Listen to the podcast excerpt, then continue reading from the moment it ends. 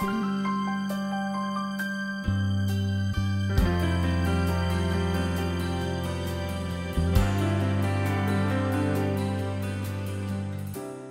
月になりました。年度末。新生活に向けて準備をする。そんな時期でもありますね。皆さんにとって今年の3月はどんな日々になりそうですか？心にはどんな未来を描いていらっしゃいますか？週末の朝のひとときしばし神の御心に触れることであなたも世界を照らす光になってほしいなと思います。あなたを輝かせる心の目覚まし天使のモーニングコール。全国36局とハワイを結んで幸福の科学で説かれる教え仏法真理をお届けしている番組です。今日は幸福の科学という月刊誌の関東言として書き下ろされた大川隆法総裁の言葉心の指針をご紹介します。2024年3月号のために下ろされた心の指針のタイトルは神様の悩み。信者の方にとってはドキッとするタイトルかもしれませんが今日はリスナーの皆さんとこの詩編に込められた創造主の御心に思いを向ける時間にしたいと思っています。エルカンターレ創造館からパーソナリティは白倉律子。この番組は幸福の科学幸福の科学出版の提供でお送りします。天使のモーニングコール。今週お届けするのは毎月恒例心の指針。月刊幸福の科学2024年3月号の関東言大川隆法総裁書き下ろしの言葉。タイトルは神様の悩みです。では朗読します。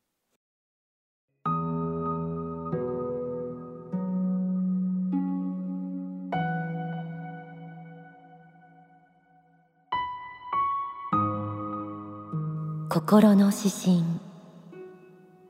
神様の悩み。神様も実は困っているのだ。貴族性を維持すると怠け者が増え堕落する者が満ち色金欲でこの世に執着する者が増える。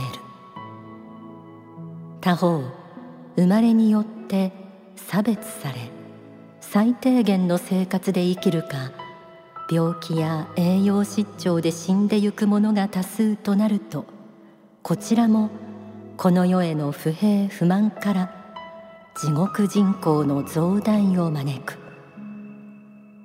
そこで民主主義を広めると今度は神の言葉を嘲笑し凡人ルールが神の使者もただの一票として彼はリーダーの一員から弾き出される。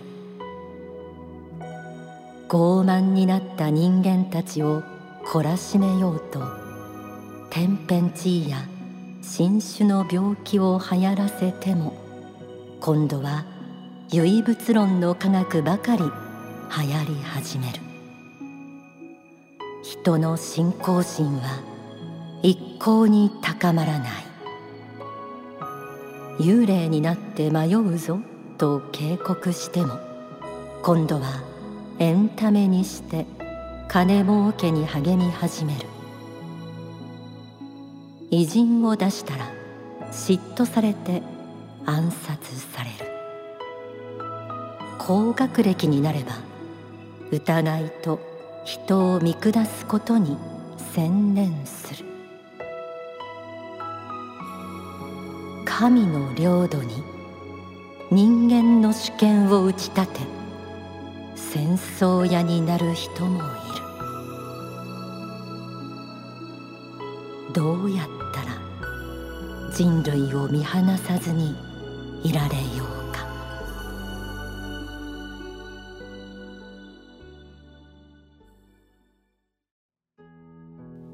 心の指針神様の悩み。皆さんにはどのように聞こえたでしょうか？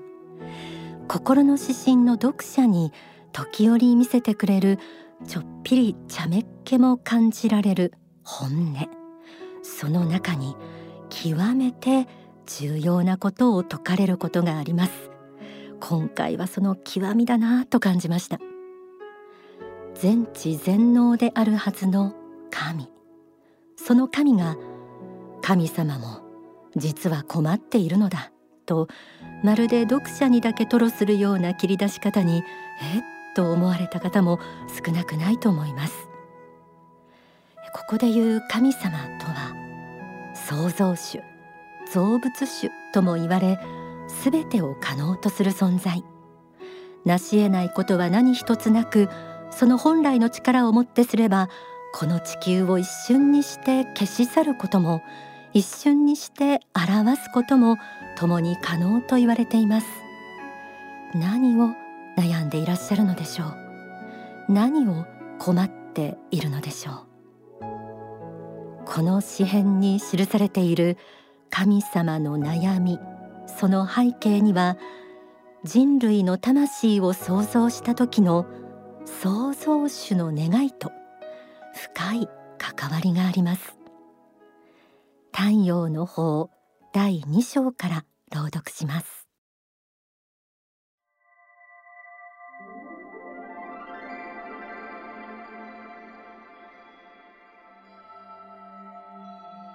仏の一部とも言われる人間の生命体魂には一体いかなる性質があるのでしょうか。魂にはいくつかの特徴があります。その一番目の特徴とは創造的性質です。魂は自分の意志によって自由自在に自分を作り変えていく性質が与えられています。つまりどのような思いを持った意識体であるかを自分自身で決定できるということです。創造主がこの世界そして私たち人間を生み出した時その魂の中に創造主と同じ性質である創造的性質を宿しました。神が人間をコントロールできるものとするのではなくすべての魂に自由な意志を与えその自由の中でそれぞれが幸福へとつながる道を選んでいく。そうした大きな理想がありました。しかし詩編に記されていたように人間が自由に生きる中でその自由を間違った方向へと使う人も増え不幸な道へと向かう魂が増えていきました。この状況をどのようにして理想へと近づけていけばよいのか。そこに神様の悩みがあります。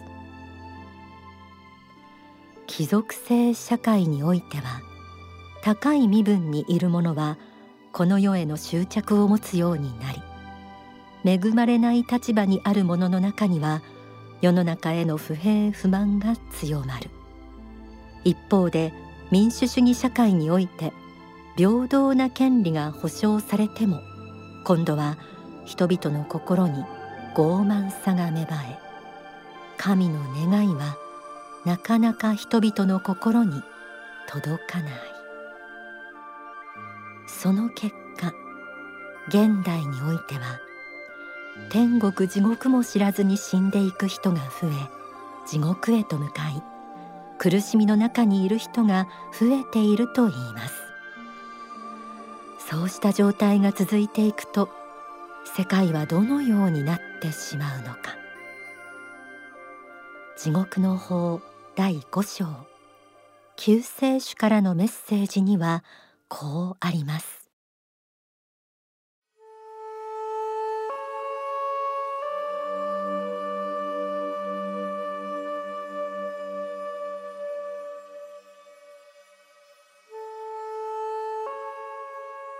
今私の最も憂いていることは80億人に膨れ上がった地上人口がやがては地上を去ることになるがその大部分が天国地獄も知らず死んでいくことになって果たして良いのかということです。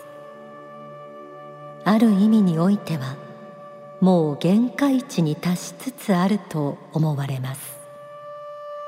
民主主義的な考え方をもってしてももし地獄界人口が人類の総類型の魂の過半数を超えるようなことになったとしたら善悪の価値観がこの地球においては逆転するということもありえます。そうすればどうするかですけれども極めて厳しいことになってきます。神の言葉を聞かずに悪魔の言葉を聞く人たちの数の方が増えてくるということなのです。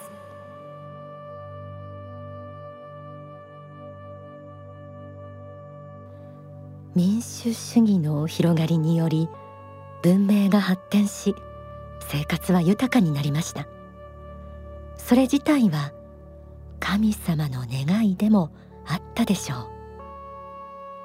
しかしその中にあって神への信仰を持って謙虚に生きることの尊さが忘れ去られ人は何のために生きているのか死んだらどうなるのかといった単純な真理も知らない人が増えています。そうした人が死後天国に帰ることができずにいる。これは私たちが今向き合うべき重要な問題でもあると思います。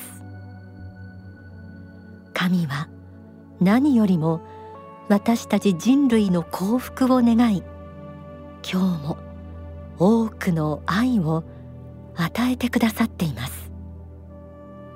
しかし私たちが神の願いに耳を傾けず自分たちなりの正しさに基づいて生きようとし続けている結果世界ではさまざまな混乱が起きています。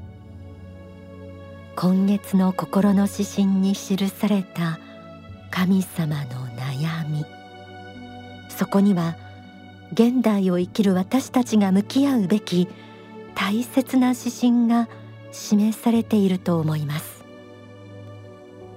ではここで2022年に説かれた大川隆法総裁の法話宗教の本道を歩むをお聞きください。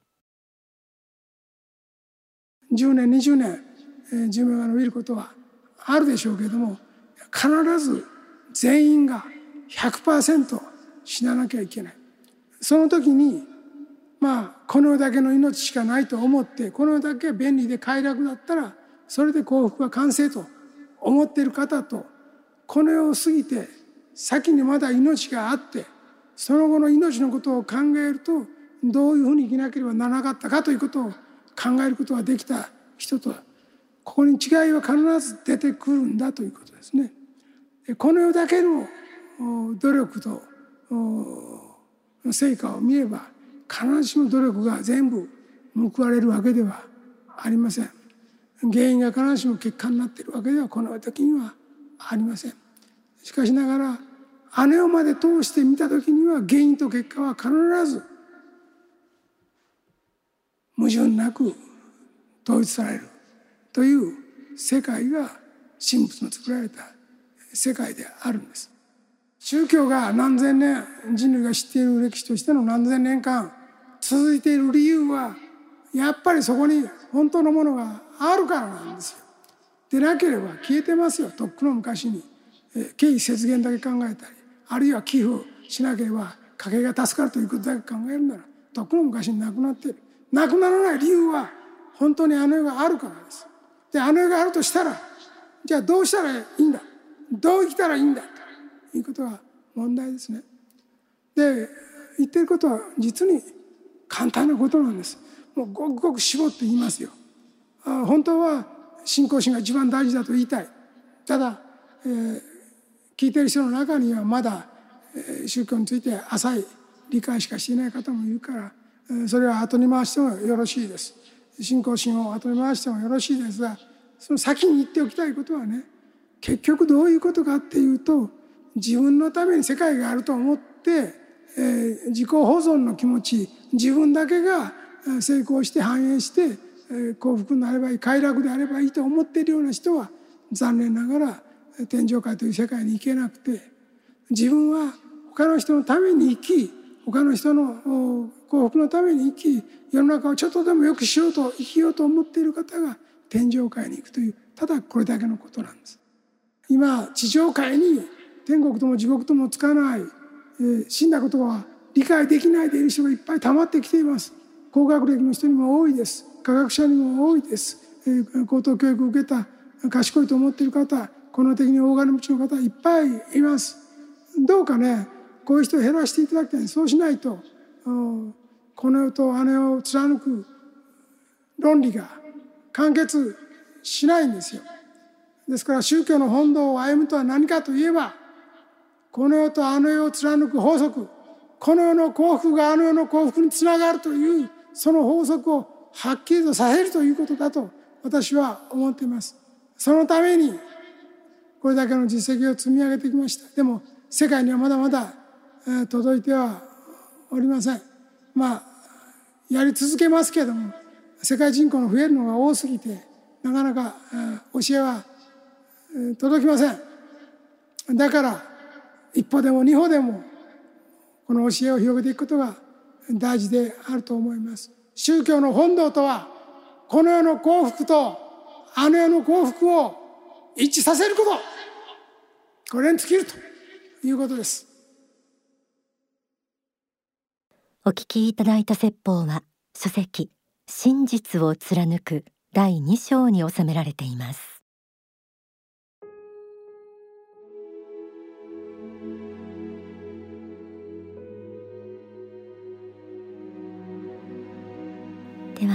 曲お送りします。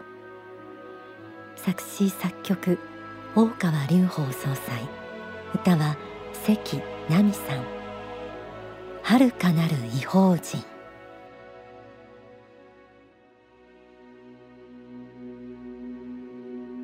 夜空を見上げれば星空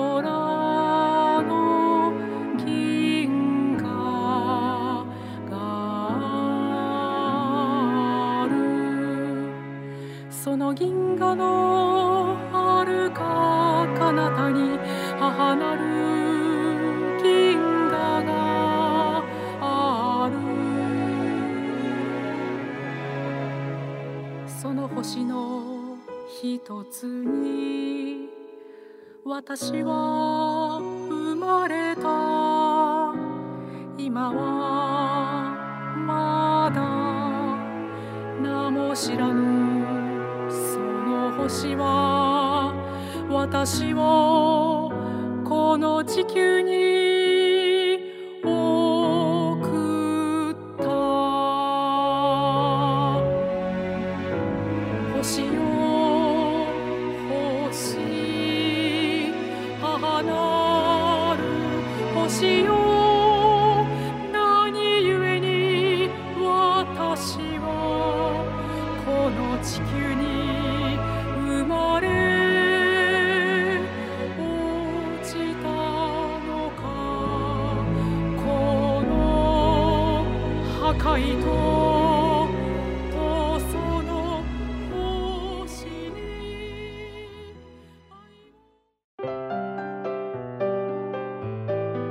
ではここで幸福の科学から2つご案内です。この番組でもたびたびご紹介している書籍永遠のブッダこちらの携帯版が発刊され全国の書店で発売となりました。人類を作られたご存在を永遠のブッダと表現することがあります。この永遠のブッダの願いとは何か人間が真に歩むべき人生とは何かが示された一書です。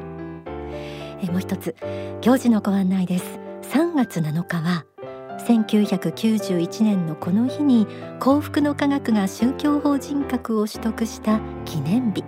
宗教法人設立記念式典が全国全世界の幸福の科学で行われます。期間は3月7日から10日の間です。